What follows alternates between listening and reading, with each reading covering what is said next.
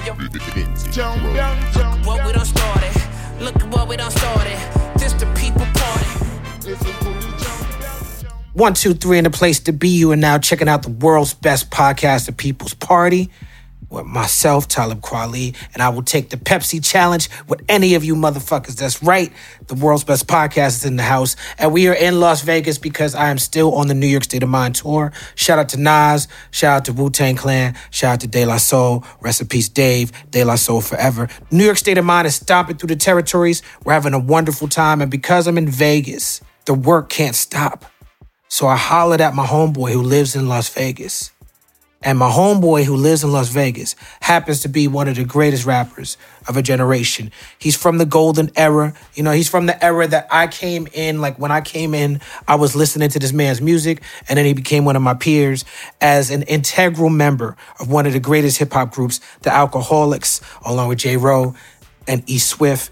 He came out on the scene mixing lyrics with party anthems. The shit was hard. 21 and Over, Make Room, all that hard shit. One of my favorite albums of all time, Coast to Coast in 1995. Damn, a great song. Next we had Liquidation. Next we had the XO Experience.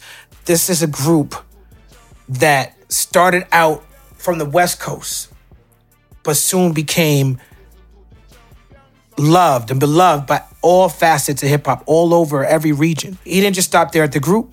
The solo work is impeccable.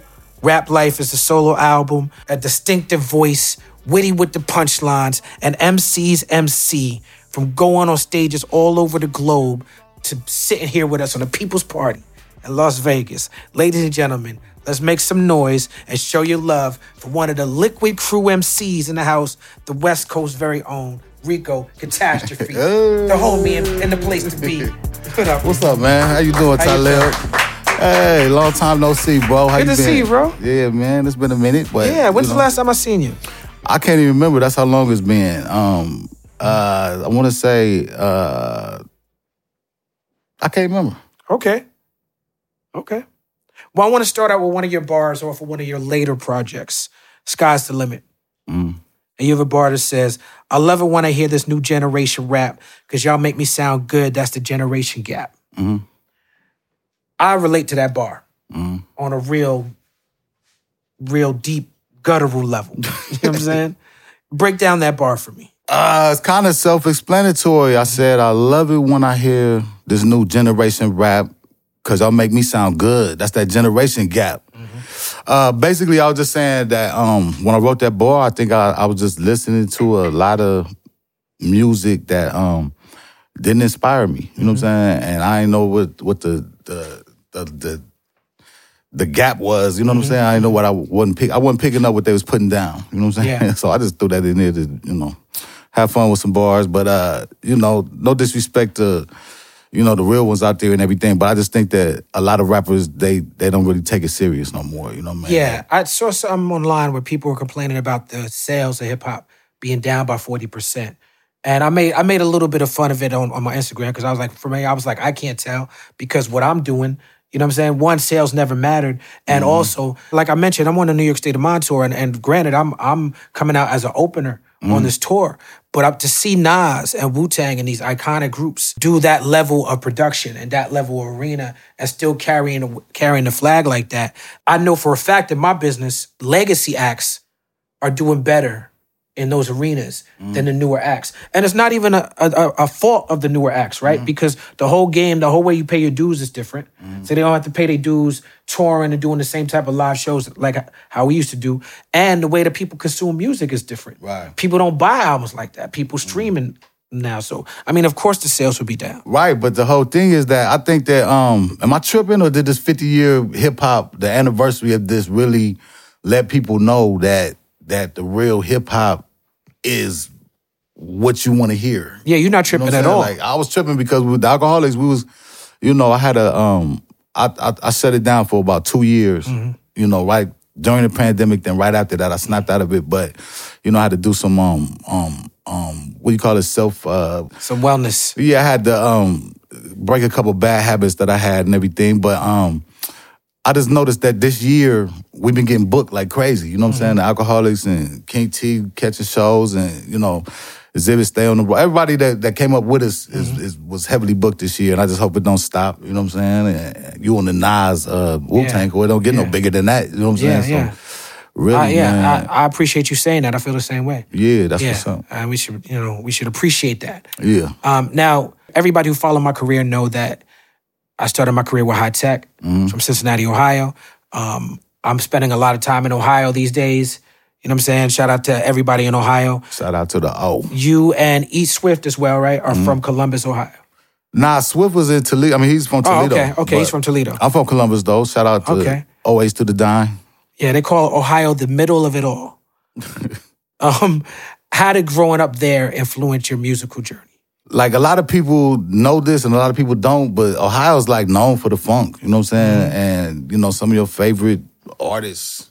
My dad was a singer. He was in a group called the Chandlers. So it's in my uncles. You know what I'm saying? That was the group. My uncles and my dad. And so the music has always been in me. But I just think that that Ohio was a funky place. You know what I'm saying? That's why I got into like the West Coast sound, Battle Cat, and the Redman albums and everything, because I was born into the funk. You know what I'm saying? So that's what really that's why I think that like me and J-Ro, first song when we first met, he rapped totally different than me, but they kept egging me on, like, you should do a song with him, and da-da-da-da-da. We did a couple songs, and it ended up being a demo, you know what I'm saying? But we was just working and shit, but the first song we did was called I Gets Funky, Okay. And we looped Zap, you know what I'm saying? Ohio. Yeah, that Roger, man. Yeah, Roger and everything. Yeah, man.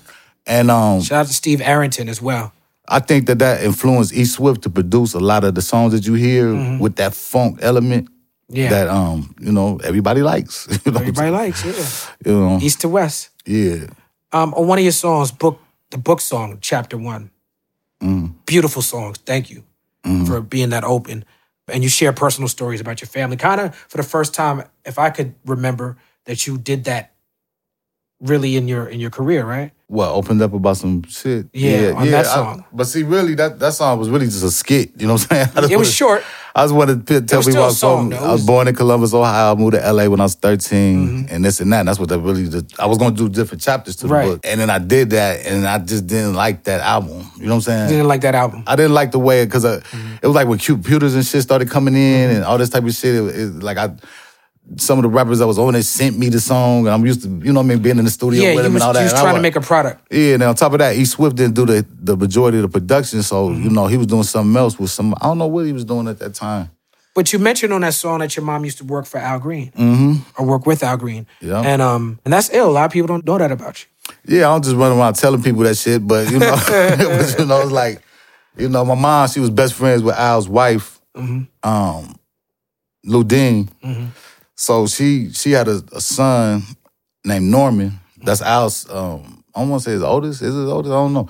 But me and him grew up together because my mom worked for him and he was the same age as me. So, the band members, Teenie and all them, rest in peace, and other band members take time babysitting us and, we was on the tour buses at an early age and, I ain't talked to Al in a long time, but, I hear he's still doing his thing, so I don't want to hear that. I don't want to hear that you too old to rap shit. Al Green, he got to be 70, and he got a show Saturday. That's right. So, You can go see him at the church on Sunday morning after the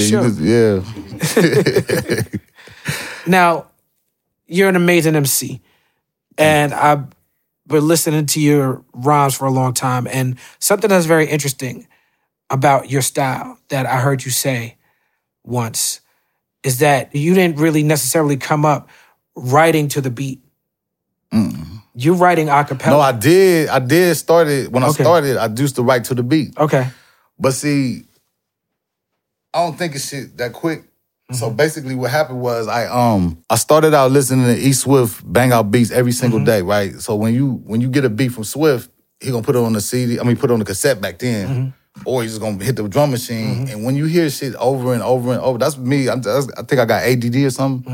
I don't know what they diagnosed it or whatever, but I just can't sit and listen to the same thing over and over and over and think, what I'm saying? It's like it get monotonous to me and everything. So when I did one song where I went outside and I walked around the block or something like that. And I could just hear the beat in my head, but I could think, you know what I'm saying? So ever since then, I just never wrote to the beat again. See, now that's interesting to me because I'm the exact opposite. Wow. I started out writing like that without the beat. Mm. And my style developed like that. Like my earlier stuff, you listen to my earlier work, it's more wordy, it's more intricate, it's more loquacious. Mm-hmm. Because I was writing in notebooks. Yeah, loquacious. Where you get that from? I ain't never heard that in my life. You just made that up. They don't know what loquacious. Google it. Get your Googles. Loquacious. Loquacious. Spell it. L-O... Nah, don't spell it. Right. You don't fuck it up. It has a Q in there somewhere, a Q-U in there somewhere.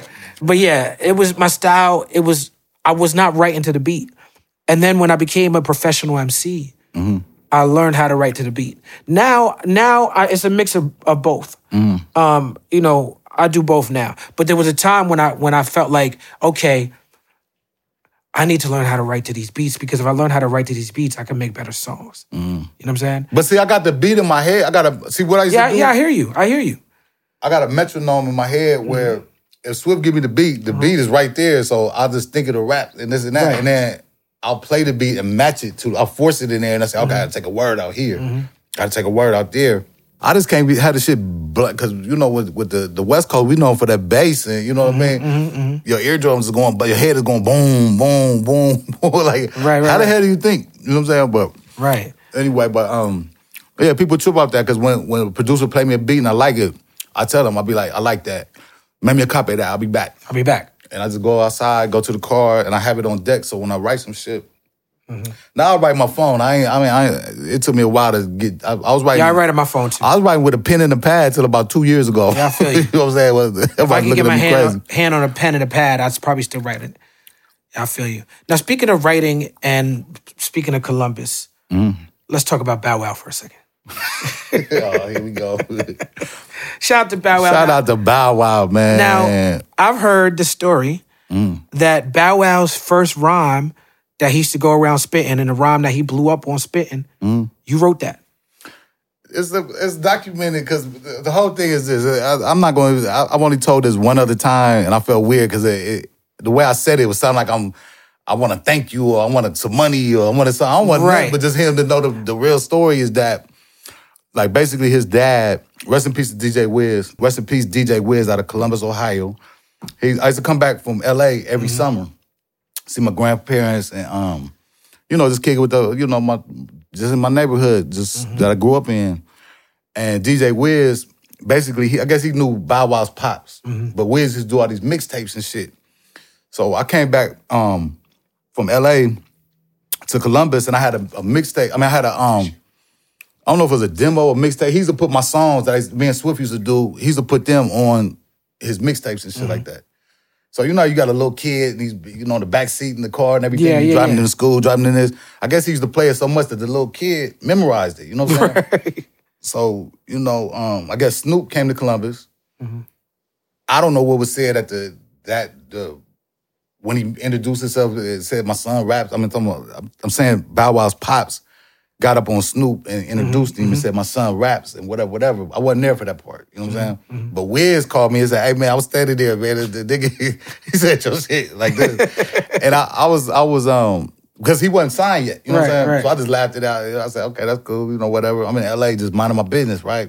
Then he called me back and said, "Hey, Rick, you know, it's a 3-hour time difference, man. I just saw it, man." He said, "Watch Arsenio Hall tonight." Uh-huh. And I said, "What's going on?" He said, "Just watch Arsenio Hall." And I watched it.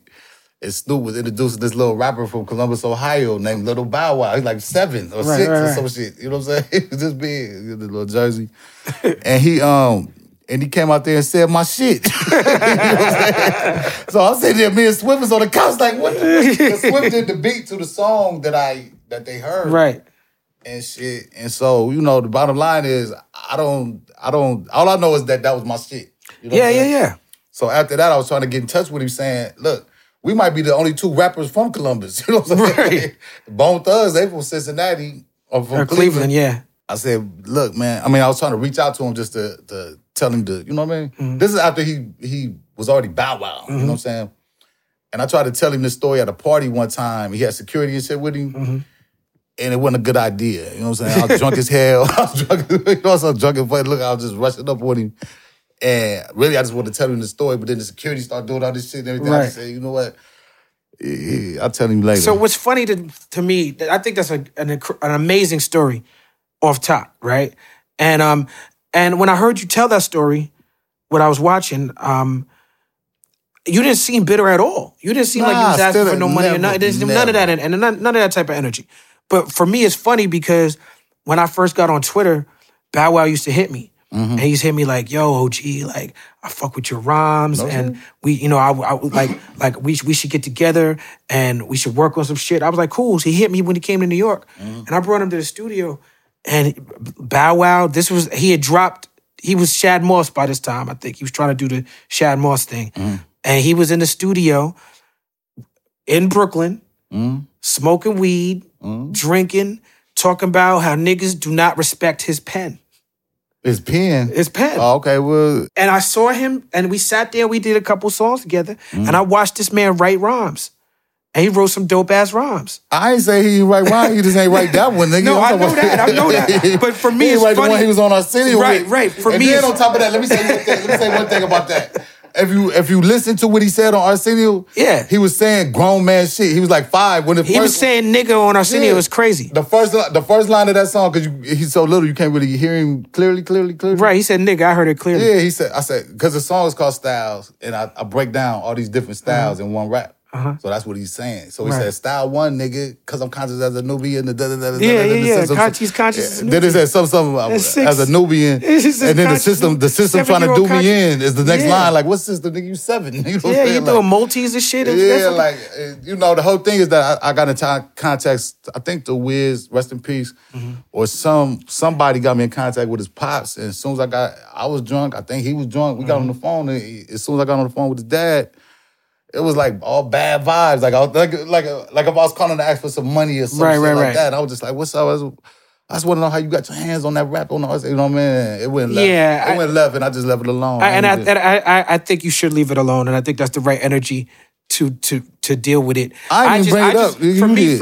For me, it's hilarious because I'm like, I want to know at what point in your career do you go from being micromanaged and being put upon like you gonna say this and this is what we gonna do to you being like fuck that. No, I'm gonna do my own shit. You know what I'm saying? Because like you see, he's a little kid back then. There was I don't know how old he was. I met him. When I met him, he was a grown man with movies and albums, success under his belt, who was like, "Yo, niggas need to take me more seriously." You know what I'm saying? I never met him, so it's nothing but love, man. Yeah, shout out to Bow Wow. Shout out to Columbus. Columbus, Ohio, definitely. But let's take it to the West Coast and talk about King Tee. The legend of King Tee. My mentor. Your mentor. He's the first person to take you on tour. You said that on the song, on Killing It. You were going to give him the car because he opened up the doors and took a nigga on tour. You know what I'm saying? Yeah, man. Shout out King Tee, man. King Tee changed everybody's life because, realistically, see, the whole thing was that people don't know this shit. Some people do, some people don't. But realistically, King Tee used to be J-Ro's DJ. Yeah, I heard that once. Yep. And so King Tee eventually moved on and he started crap. We met King Tee right when he dropped Bass. That's when me and Swift came around. And how we got, that's why I say God is here. God is incredible, man. Because realistically, I don't think we'd be sitting here if E-Swift didn't go over King T's house to cut his hair one day. And I don't know what happened with King T's DJ, because I heard... Wait, don't gloss over that having barber skills is a very important part of our community. Yeah. And that's how, word gets spread around. And I want to say this, E-Swift cuts hair way better than he makes beats. So. Well, hold on now. No, we're not going to just gloss over that. Rico, my shit, listen, because E-Swift is one of the best producers. So... You said he cuts hair better than he makes beats? He was not. He was the dude that he was like a home barber, but everybody wanted to get cuts from him. He used to cut initials. Home barber and bedroom DJ. He had all that shit in one room. But he went over King T's, I think, when over Pool House in Santa Monica, I think, or somewhere. I wasn't there, but the whole thing was that everything changed overnight because King Tee, I thought it was Keith Cooley that couldn't make it, but I'm hearing because we were homies with Aladdin, DJ Aladdin. Yeah, yeah. Shout out to DJ. And I heard Tila tell the story. He was like, DJ Aladdin was Aladdin. He got into this car accident that I knew about and broke his legs. And I knew about that, but I didn't think that was the same. I'm confused about that part. But King Tee needed a DJ. He had some turntables at the house that he was cutting his hair at and did an audition right there and got hired on the spot. Mm-hmm. Swift, I was living with Swift. He came back to the crib and said, "Nigga, I'm packing my shit. Nigga, I'm going on tour with Scarface and King Tee and NWA and he left, and I think that's what really set us up for, you know, the next step of, because we was making demos and shit. Yeah. But when he started DJing for Tila, then we got action. We all in the same gang video. We all in the right. You know, going on the road with Tila. And you know, I just wonder what life would have been if that barbershop, I mean if that connection wasn't made that day. Yeah, yeah, you know yeah. Man? Shout out to King Tee. Definitely. I mean, who knows, man? I might have been rich as fuck by now. Who knows? if that didn't happen, who knows? You know, but, who knows what would have happened? Yeah, but we here though, man. So no doubt, no doubt. You think they could tell I've been smoking, man? What you say? I've been smoking Smokaholics. Now, shout out to the Wu-Tang. Shout out to RZA. Recently, we were in the Miami area doing the show, and Steve Rifkin was in town, and RZA did this whole speech and brought Steve Rifkin out and talked about... I saw that. Okay, he talked about the difference between having an executive who cares about the music and the artist versus someone who just is corporate and doesn't. Is that your same experience with Steve Rifkin? Definitely. Steve, you know, I know his family. I know... He comes from a musical background with his pops, Jews, and everything. Mm-hmm. But Steve, one thing I say about it is Steve was definitely hands-on when it came to... he wasn't hands-on in making the music, but he knew dope from whack. You know what I'm saying? Right. And he would not... he wanted you to be yourself. Mm-hmm. And I think every artist that was on Loud, he gave you the leeway... He would just give you the budget and just say, turn in whatever y'all want to, because I know it's going to be dope. You know what I'm saying? And I ain't know too many executives like that. Is it safe to say that y'all were the first successful group on Loud? Yeah. I mean, you know... it seems that way to me. I mean, yeah, we opened the doors definitely for Loud. I mean, they say it all the time, you know, because there was a group on there called Madcap that you can't forget about. Mm-hmm. But I don't know what their numbers and shit was, but I just know that when people in Los Angeles, California heard the name The Alkaholiks, and then they heard the music that go with that, everything just changed. You know what I'm saying? Everything started going up loud. Phones started ringing, da-da-da-da-da. Yeah. Then, you know, right after us came Wu-Tang. That was us, the first two groups to really make some noise. I think Twista was signed to Loud, and he never put nothing out. I don't remember him putting nothing out. Was it Speed Not Mobsters? That came later, right? They was on Loud. No, that's Twista's group that was later. Oh, okay. Nah, because I heard that he wasn't happy with Loud, so he didn't even put nothing out. He just bounced to another label or something. I don't know the story, but I just know that we when we came out, everybody called us the first group on Loud, and I'm trying to tell, I was too. But pretty soon it just got out there that, you know, we kicked in the door for Loud, you know. Word up. And then came Wu-Tang, Big Pun, Mobb Deep, Exhibit. It just kept going, man. Like, yeah, you worked with so many members of Wu-Tang. Mm-hmm. Especially ODB. It was a huge record. Out of all them, that's what I was closest to. Right, y'all did that song in the booth together, huh? Yeah, we did the old school. Like the singers used to, you know what I'm saying, get around one microphone and sing. We did that. That was crazy. That was unheard of at the time. Now I think about it. Right. Shout out to ODB. Yeah, shout out to his family and... Yeah, shout out to YDB too. He's doing an amazing job on this tour. Yes, that's he looked just like Pops. You know what I'm saying? He got the essence, and he still got his own thing going on. It's dope to see. Mm-hmm. Now I want to talk about Coast to Coast, because this is an album that for me was very special. It had a huge influence over how I rhyme, over how I hear beats. Mm-hmm. Next Level with Diamond D, fuck me up. Never heard no shit like that. Yeah, shout out to Diamond, man. Shout out to the whole DITC. It's real good. You know? That shit was crazy, bro. I feel like 21 and Over was, I know that, you know, King Tee gave y'all the name The Alkaholiks.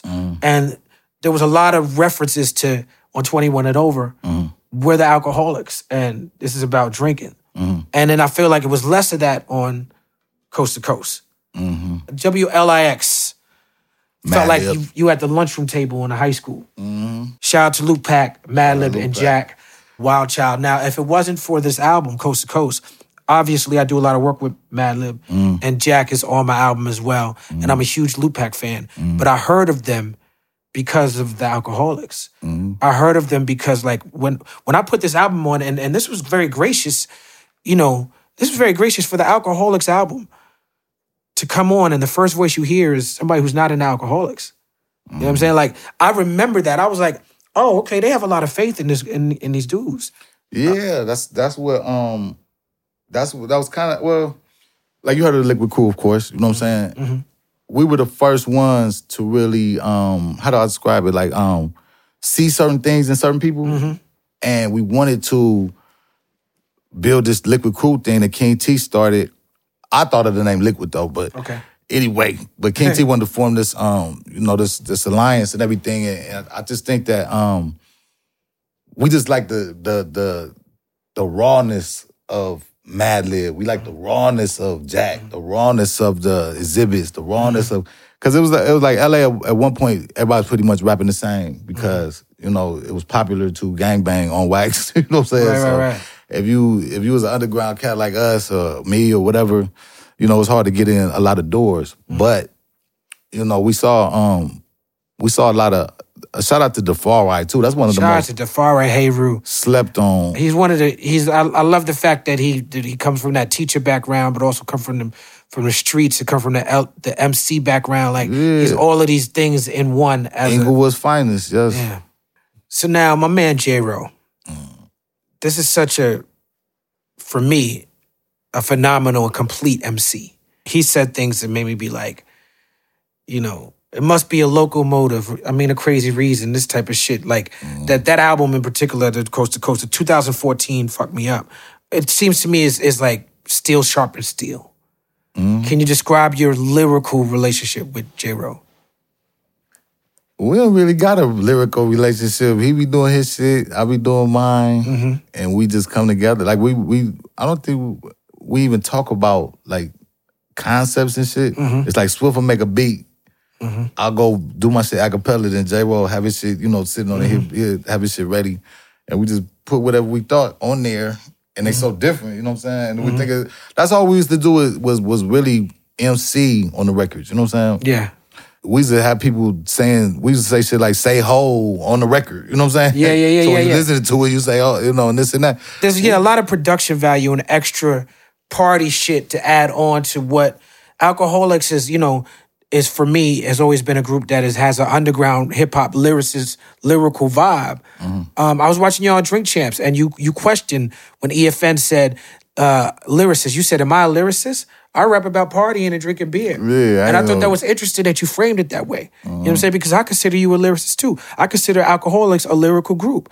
But it's the same shit with like a slum village, right? Where people will be like, oh yeah, people will be like, I love that positive, conscious, hip, you know, lyrical hip-hop like Slum Village. And these niggas was rhyming about, let's have a three screw and go into the strip club and I got a big truck and I'm making money and I'm a Detroit player. And this is the type of shit.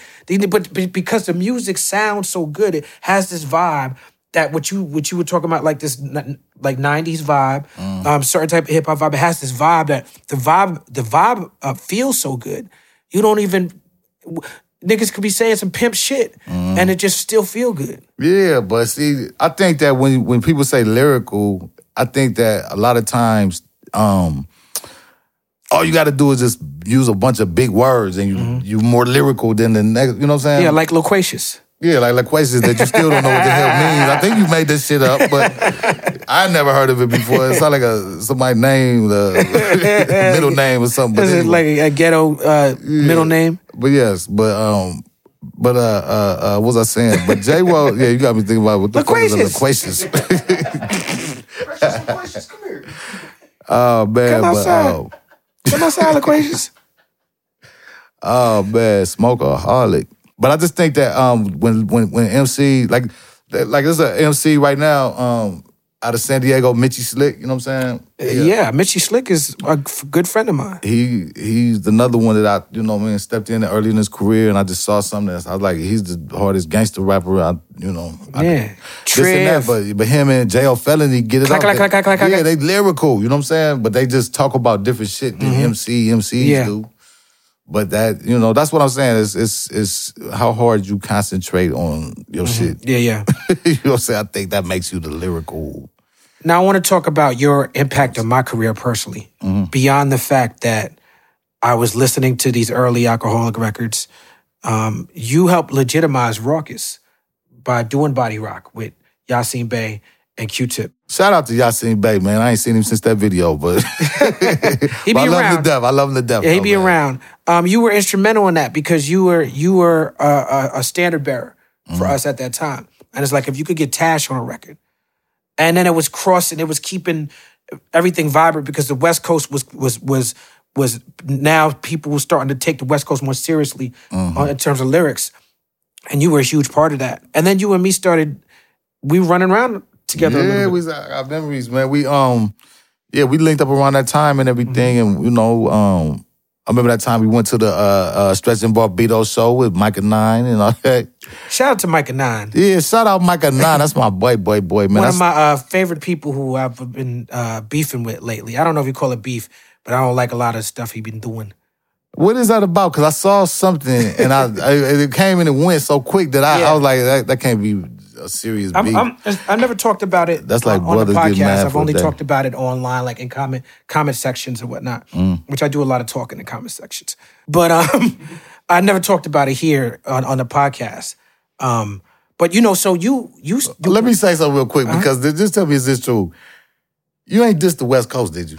No, how ridiculous would that be? Okay, that's what I heard was the beef. That's interesting that you said that because, you know, unless you know, we all adults here. Like, think about who I am. I'm not saying you. I'm just talking about the average person. Because you heard that, right? Yeah. Think about who I am, what I have stood for in the culture. The fact that I lived in the West Coast. I put out Strong Arm Steady, put out records with Mitchie Slick. That's why I was confused. This is my point I'm making. It should confuse you. And to anyone who knows anything about me or anything about hip-hop, well, that should confuse them. The fact that anybody would not only spread that lie, but then people will believe that lie, well, that's confusing to me. You know what I'm saying? Like, the thing with Micah 9 is like, let's deal with the facts first. The facts is Micah 9 is one of the greatest MCs I've ever heard. Period. One of the best I've ever heard do it. He's absolutely, I would consider him professionally, lyrically, a mentor of mine. You know what I'm saying? Like, Mike and I was in my life early. I met him when I was, before I got famous, he was living in Brooklyn. And I met him and I'm like, oh shit, you Mike and I for Freestyle Fellowship. And I was listening to Freestyle Fellowship every day. Me too. And when I first started taking MC seriously, I took a Greyhound bus, 3 days. Damn. To go to the Good Life Cafe. Damn. You see what I'm saying? So I'm giving you all this context to see why it's so ridiculous that's, you know what I'm saying? That someone would say, I'm trying to diss the West Coast when I got so much respect for not just Mike 9, but for Freestyle Fellowship. Did you do a diss record? I did a record where I talked about Mike 9. I wouldn't consider it a diss record. I have a diss record I ain't put out. What are y'all beefing about then? Because I'm telling you. Okay. So I'm giving you context of who Micah 9 is to me. Okay, you know what I'm saying? Yeah, that's why I was confused. Yeah, that's who he was. You was just big up on him, then you say, "Yeah, I got a diss record, but I ain't put it out yet." Well, because I didn't put it out because I got respect for him. Okay, and this record is too good. Micah 9, you was in a group with Born Allah, right? Disturbing the Peace, right? And that's Project Blow, right?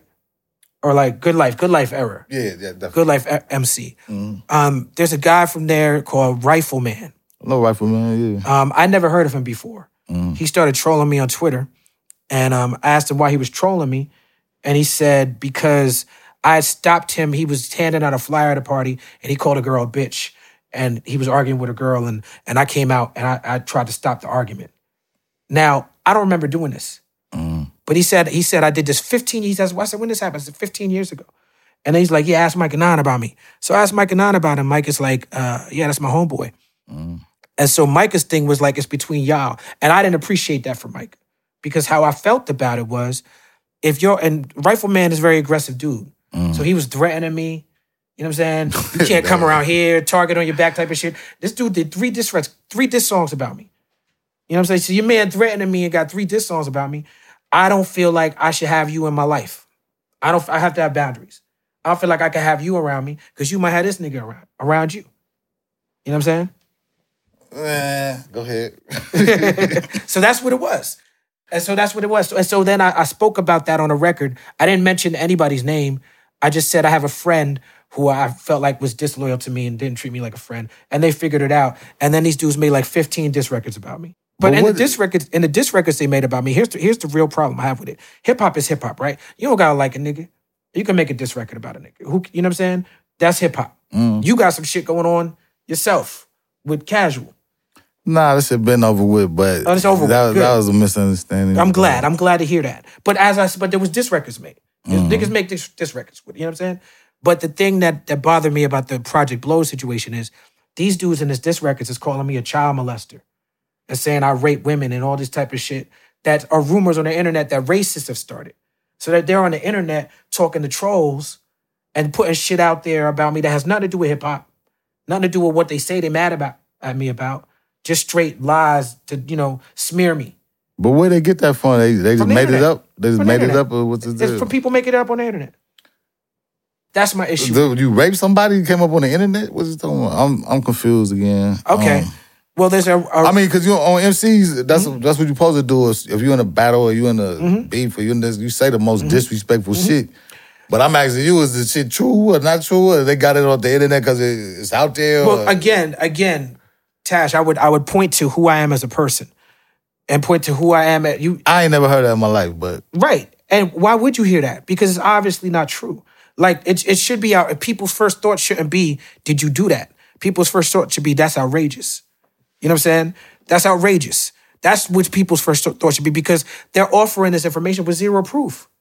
Mm-hmm. What, you just saying that you... This is what it is. But I'm saying, MCs be saying white out shit. They might talk about your mama, talk about your kids, might talk about this. So that's what... If you're saying true shit... I don't know. I just know I love both you guys, and what I mean by Micah 9 is an incredible MC. I don't know Rifleman that well, but I met him a couple of times, and he's a cool motherfucker, man. Micah's an amazing MC. Yeah, and he uses MC powers for evil when he says that I raped somebody. He made a record about me. Oh, that's who said that? Micah, his whole crew, Tumex. They call me Kweli Cosby is what they call me. You know what I'm saying? Nah, big stuff. There was a racist named Turtle Boy Sports, right? This is 15 years ago. Turtle Boy Sports is racist in Boston with a racist blog, and he was sexually harassing a woman, and he was trolling me. I found out about it. I put it out there that he was sexually harassing a woman. This racist makes a WordPress site with makes it look like a newspaper and puts up a story that says Talib Kweli raped a 14-year-old boy. Clearly, it's not true. It's just some shit he did on the internet. But because I go at racists all the time, these racists have taken this story and they spread it around like it's true. So when one of these MCs feels like they have a problem with me, that's what they saying. So when you asking, that's where they get it from. That's where they get it from. So what they doing is they aligning with racist trolls. This internet shit is way out, man. Because that's like the worst shit you could call a motherfucker, man. A rapist, child boy rapist. Yeah, that's what they saying. That's some shit that you do not want to be called. Ever, nigga. I don't give a fuck if you rapping, not rapping, this and that. But that's damn. What they on. But and see, that's not hip hop to me. Right. That's not hip hop. If you want to say some shit that's true, you don't like my rhyme style, you think Mos Def is better. I've heard it all. I'm not mad. None of that shit faze me. But when you out here talking about I'm raping children, that's a different level. That could get you killed, nigga. That's what I'm trying to tell you. Well, that's what it is. It's lynching. But that's what it is. It's language set up, especially for black men. It's language set up to try to get us lynched, whether it's digitally lynched or actually lynched. Well, I hope y'all work that out, man, because y'all the positive brothers in this game, and y'all talking about some crazy shit, man. Hey, ain't no y'all. But I'll tell you what. Like I said, I got a diss record, and I might play you just diss record when the camera's off. Everything. No, I said, man, I don't want to hear you dissing my homeboy. Nigga, I'm about this, man. Everything I said in my diss record is true. Nothing I said is about nobody's relationships or no type of lies. I don't want to hear because I ain't playing no fence. I know that. I've known you for what, 30 years? It's a good record, though. 30 years. It's a good hip-hop record. I know Micah 9 and the Freestyle Fellowship. Shout out to all of them, man. Jupiter, AC Alone. Yeah, and like I said, I got respect for that crew. They were one of the best to ever do it, and they had a huge influence on me. But you're not going to say I rape kids. That's what you're not going to do. That's anyway, fucked up, man. That is a jacket you do not want to wear. Yeah. Anyway, but I didn't know nothing about that shit. Yeah. I just hope y'all work it out, and let's get back to this hip hop. You know what I'm saying? No doubt. Speaking of this hip hop, let's talk about Rap Life. Do you feel like with Rap Life, it had a more West Coast vibe than the earlier music?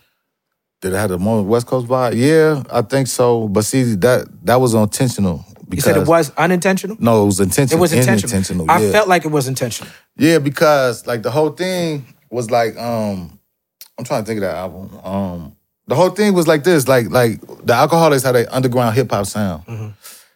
And I was more into the funk, and I was more into the I ain't gonna say I was into the streets or the street, you know, I wasn't even doing nothing but talking about Flashy Tashy, the flyest rapper you ever saw. You know what I'm saying? Shout out to Flashy Tashy. But to do that, you gotta talk about everything that, you know, come with that. So, you know, it just had a whole different vibe. I got a lot of love for doing... Well, actually, I'm gonna tell you how to... We ended up doing this song. You heard the one with Snoop, right? Mm-hmm. The Jesus G's with the Zippers. Yeah. Okay, really, I had this one song called... what was it called? I forgot the name of it. I got a beat from Rockweiler. And I said, when you was falling on, Catastrophe was falling on, da-da-da-da-da-da. Falling on. Yeah, Falling On, that's the name of it. But I ended up, I don't know if I let too many people, I ain't even gonna go into all that, but that was supposed to be my single. Loud Records loved it. Everybody was digging and grooving. And then Snoop and them came out with it. The same beat, you know what I'm saying? The same sample, yeah. So that kind of threw the monkey wrench into everything. So what, I had to switch up singles, blah, blah, blah. And so my first single ended up coming out, Rap Life, with Raekwon, you know what I mean? And the first single was just me by myself. Mm-hmm. So I said, that's kind of weak, coming out with a single with a Wu-Tang, you know what I mean? That's your first single. I want to stand on my own and then get the respect, then put out shit, you know what I'm saying? But that shit ended up doing real good. And I just felt like I abandoned my West Coast roots, going to get a New York rapper, New York producer, da-da-da-da-da, I'm on Loud, a New York label. Mm-hmm. And so I said I wanted to come back and get the same love to the West. So I did a remix to Battle Cat. Shout out to Battle Cat. I was with him the other night. Shout out to Battle Cat. Battle Cat did me that beat, and it just seemed like that's where I wanted to go with it. You know what I'm saying? So I started making, you know, songs like with LV and, you know, just different people from LA to just get a balance. If you listen to that album, it's equally balanced with the West and the East. Yeah. You know? And that was intentional. Yes, indeed. Shout out to Phil the Agony. Yeah, it's cousin Phil. What's up, Phil? Rollo-ass Phil. Oh, man. You had him on Rockin' With The Best. Mm-hmm. But online, on Spotify, that song is credited. It says Styles P. What, Rockin' With The Best? It does. It says it's featuring Styles P. Instead of Phil. Oh, nah, Stylistic Jones is in the Liquid Crew, but they ain't... I don't know. It says Styles P. I never even met Styles P, so I don't know what they're talking about. You got Phil the Agony on a song with Outkast. Mm-hmm. You one of the rare MCs that got a record with Outkast. Mm-hmm, mm-hmm. That's crazy. How did that come together with the Outkast and the Be Real? And I think I just wanted to do a song with Outkast, and I knew some people because I used to get a lot of love from the whole Dungeon family. Mm-hmm. I used to go to Atlanta doing Freaknik, and they'd take me to their parties and this and that, Rico Wade and all these guys and shit. Shout out to Dungeon Family. Yeah, Dungeon Family. I just did a song with Big Rube and shit. Okay, what up? Shout out to Rube. Yeah, definitely. Me and Sam and Rube. Some killer. But anyway, basically we reached out to him and this and that. And the funny part about that song, if you really listen to the song, I told Phil the Agony before, if you know the words to it, I say, I say, Catastrophe, I shoot it through, dipped in 24 carats. And I go into this long-ass spiel about Tass is this, Tass is that, Tass woo, Tass is up, Tass is down, Tass is swinging off the chandeliers, Tass is... And I told Phil the Agony, I said, look, nigga, I said, the niggas we on this song with, they famous. I said, we're not. I said, I'm about to say my name 15 times in this rap. And I said, I suggest you do the same. I said, because by the time this song is over with, they gonna know our name. And then Phil with it there... Phil the Agony. Look how many times he said Phil in the rap. He said it a bunch. But I think that I might be the first rapper to say my name 19 times in one rap. And Phil the second one. Yeah, look, these niggas is famous. That's funny. You also work with the Neptunes. Very, very, very famous group. Mm-hmm. I got a single with the Neptunes. I got a song with the Neptunes, but I couldn't get the label to clear it for a single. Nah. Y'all joint became a single. Mm-hmm. This was a departure in sound, that project in general, XO Experience. And in the name, it was the Licks instead of the Alkaholiks, right? For that project. Right. Was there any feedback that was either constructive or that you felt like was negative from fans from going that route? I mean, yeah, because we changed the name to the... I forgot the reason why we changed it to the Licks. We was getting flack, man. We couldn't do a lot of shit. Like, we went on tour with Like I was telling you, with the Tribe Called Quest De La Soul tour, we couldn't even do the shows in the Bible Belt. Mm-hmm. Cause they was like, we ain't fucking with no, I mean, they ain't say fucking, but they said, we ain't messing with the name, the Alkaholiks. We got too many real alcoholics out here, whatever it was. Mm-hmm. They wouldn't even let us perform. And then we, like, it was just little shit. Like, we went to, they booked us to do Soul Train, and we go to Soul Train to, you know, I bought some new shit, and we pull up in the limo, and we in the dressing room, we getting ready, and we hype, and we told our mamas to tune in and all this shit. And the next thing you know, some lady came and knocked on the door and said, hey, man, Don Cornelius just heard the name, man. He can't fuck with the Alkaholiks, man. Y'all, and sent us home. You know what I'm saying? So we was getting shit like that. And then playing this shit on the radio. They saying Alkaholiks. That was a bad thing at the time. Mm-hmm. So basically, somebody came up with, when they call y'all the Licks anyway. Y'all was saying it's the Licks, baby, from early. Yeah, that was the first song we did. Yeah. It was the Licks, baby. It's the Licks. But we caught a lot of flack from the fans because they thought we was just trying to go pop because we did this song with Pharrell. And I ain't gonna lie, Pharrell really pushed that beat on us. You know what I'm saying? Mm-hmm. No, actually, no, he didn't. I think he only made one beat for us. You know what I'm saying?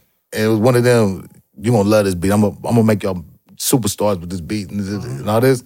And then I heard it and I was like, that don't really sound like us. You know what mm-hmm. I'm saying? I'm not really feeling it like that. And, you know, this and that. But like I said, we had no choice. We only had one beat for you. So, either you take. And he kept telling you. He kept telling us, man. He was like, man, when you do this shit, the girls. You know what's crazy? It's the same thing with me. My song was not a pop song. My song was like a street story. Mm-hmm. But I remember Pharrell definitely sold me that beat. Like, this is the beat for you. Yeah, we flew out to his thing. We flew to Virginia to do that song and everything. And I remember Pusha T was there taking me around to the liquor stores and the he took me somewhere, I forgot. But he wasn't even out yet, you know what I'm saying? And then that's what I was saying because we heard like Noe, Super Thug, we heard all these hard beats by him. And as soon as we got back, that's right when, what was the one by the Neptune, the first one? Grinding. The Grinding beat came out, and I was like, nigga, we... They had that first record, the Funeral Joint, right? Why didn't he give us that beat? Then they repurposed the clips, and it came out with that Grinding shit.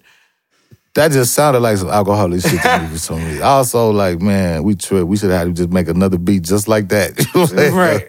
Or do something, because I was listening to him, and I was like, I don't know. The song had to grow on me, I guess, but... Mm-hmm.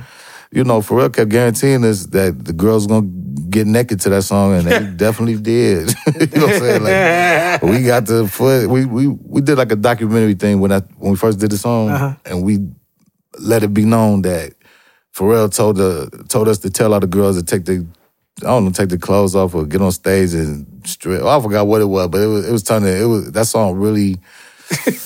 Really got a lot of people naked. You know what I'm saying? Well, Pharrell didn't tell no lies then. Nah, he wasn't lying at all. And people trip because they don't realize that we put out all these albums and that song sold the most. That makes sense. All the shit we did with Swift and with all these other people, that sold the most. Yeah, that's how it go. Yeah, that's how it go. The album didn't sell the most, but the song did. Right, you know? Right. Now, the name of the group is The Alkaholiks. You talk about having problems with it. And Under 21, you talk about going up to the kids, and they're the kids of the future. 21 and Under? Under 21, the song. Yeah, 21 and Under. It's called Under 21? There's a song called Under 21. Oh, I thought it was called 21 and Under. Okay. On the second album. Okay, there you talk about the, that's the nigga from the Licks, let's crack a 40 with him. Yep. That song. True story. That's a true story. Mm-hmm. And that was in... Columbus. When I used to go back and visit. Yeah, in Columbus. Summers and shit, yo. And I went back there and that happened. You know what I'm saying? Mm-hmm. And I felt weird because the kids was really drinking 40s at a young age. And you and the Alkaholiks. Yeah, and I was just like, damn, it's my hood. You know what I mean? Mm-hmm. It wasn't nothing new, but it was, I put it in a rap and, you know, it just, people really liked it, you know, because I put Columbus on the map with that. Right. But I've heard you talk about how the lifestyle of fans coming up to you and wanting to drink with you and take pictures and having to drink with you all the time and having the drinks in the dressing room. And I didn't start drinking alcohol. I drank 40s when I was in high school for a year, in freshman year, until I threw up on a city bus. And then I was like, this is not for me. Yeah, somebody was like that. Yeah, it wasn't for, and then when I started rapping for a living, that's when I started drinking. I didn't drink before then. When I started touring...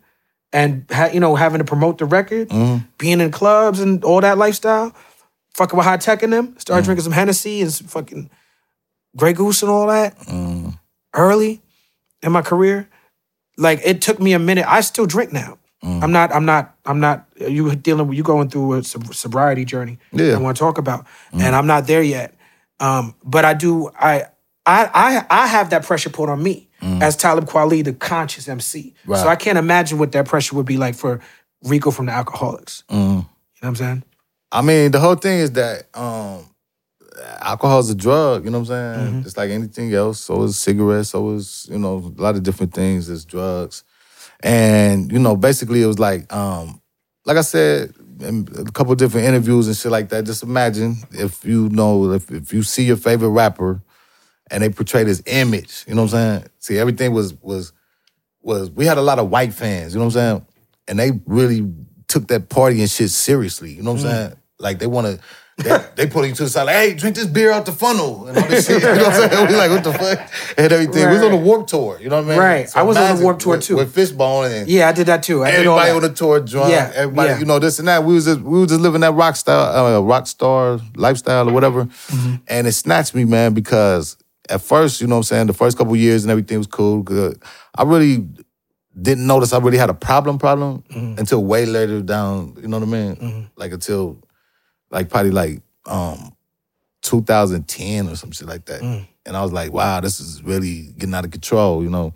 Because the whole thing is that when you're young and you have relatively young, you know what I'm saying? Not teeny bopper, but, you know, when you're young enough to have fun with the money that you're making and you really don't have a lot of responsibilities per se. Well, my kids...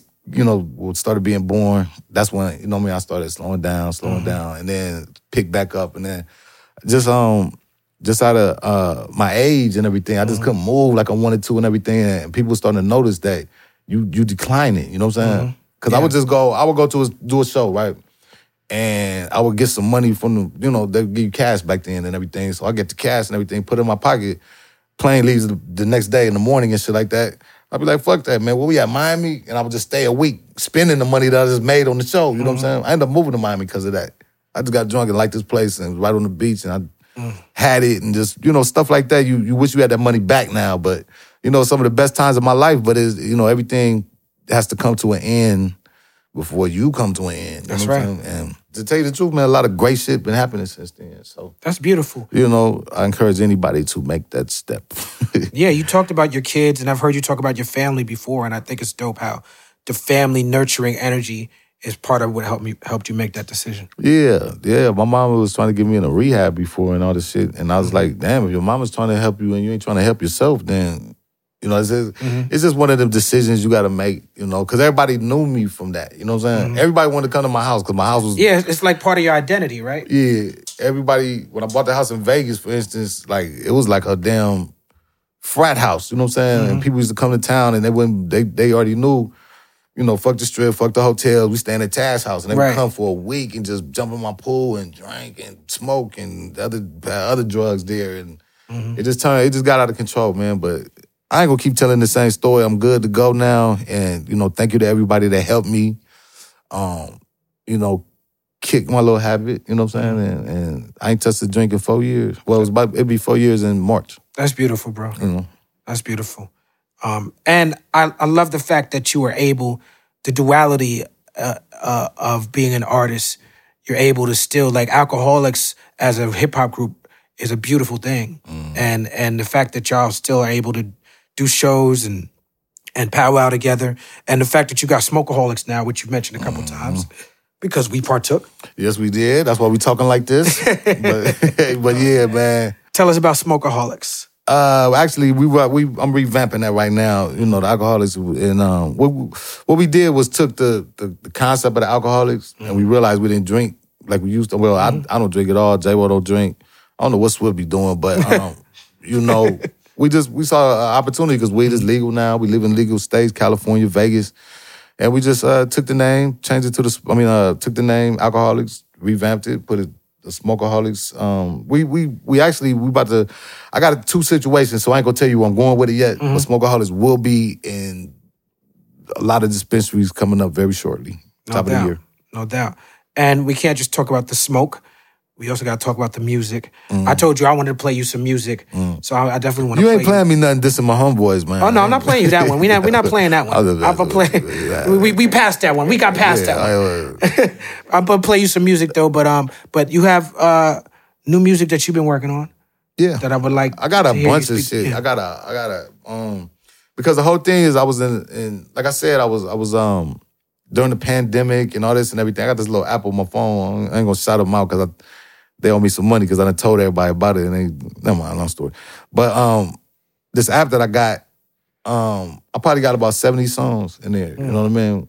Because it's so easy just to record yourself and everything. Mm-hmm. So basically, my situation that the newest music you're gonna hear from us, the Alkaholiks, is we have a beer coming out January 29th. Mm. And if you're in town, man, come to the beer launch January 29th, the Alkaholiks in Evidence, downtown LA. That sounds like a good time. Yes, it's gonna be great. Shout out to Ev. Yep, shout out Ev. But we got a QR. Shout out to Twin too from Mob D. I mean from Infamous Mob. Yeah, shout out to Twin. He got Infamous Beer, but he's a big part of what we're doing. And what we're gonna do is put the QR code on the side of the cans. Mm-hmm. So if you want to hear some new Alkaholiks, new Taz, this and that, you can buy the beer. Or I'm about to set up. I got a website that I'm about to drop. That I'm gonna be a one stop shop. If you like the Live Victorious gear that we, coming with. If you like the music, if you like the weed, if you like the concerts, the merch, you want a Taz tray, an ashtray with my face on it, you know what I'm saying? It's going to be a one-stop shop to really sell everything I'm doing, And, the Taz tray. Before you go out of town, what you need? You need your Taz port. If a nigga whack, what you doing? In a Taz can. In the Taz can. If you're doing three things at once, what you doing? Multitasking it. Well, shout out to my man Tash. I got the Live Victorious joint on right now with the cap. As you see, I'm styling and profiling. Hey, you know what I'm saying? It's Live Victorious too. It's Live Victorious. Shout out Pac too, man. I get a lot of compliments on this shirt right here. That's a good one.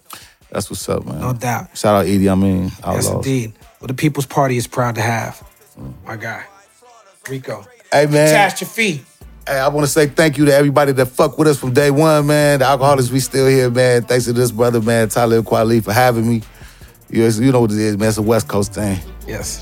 All right. Yes.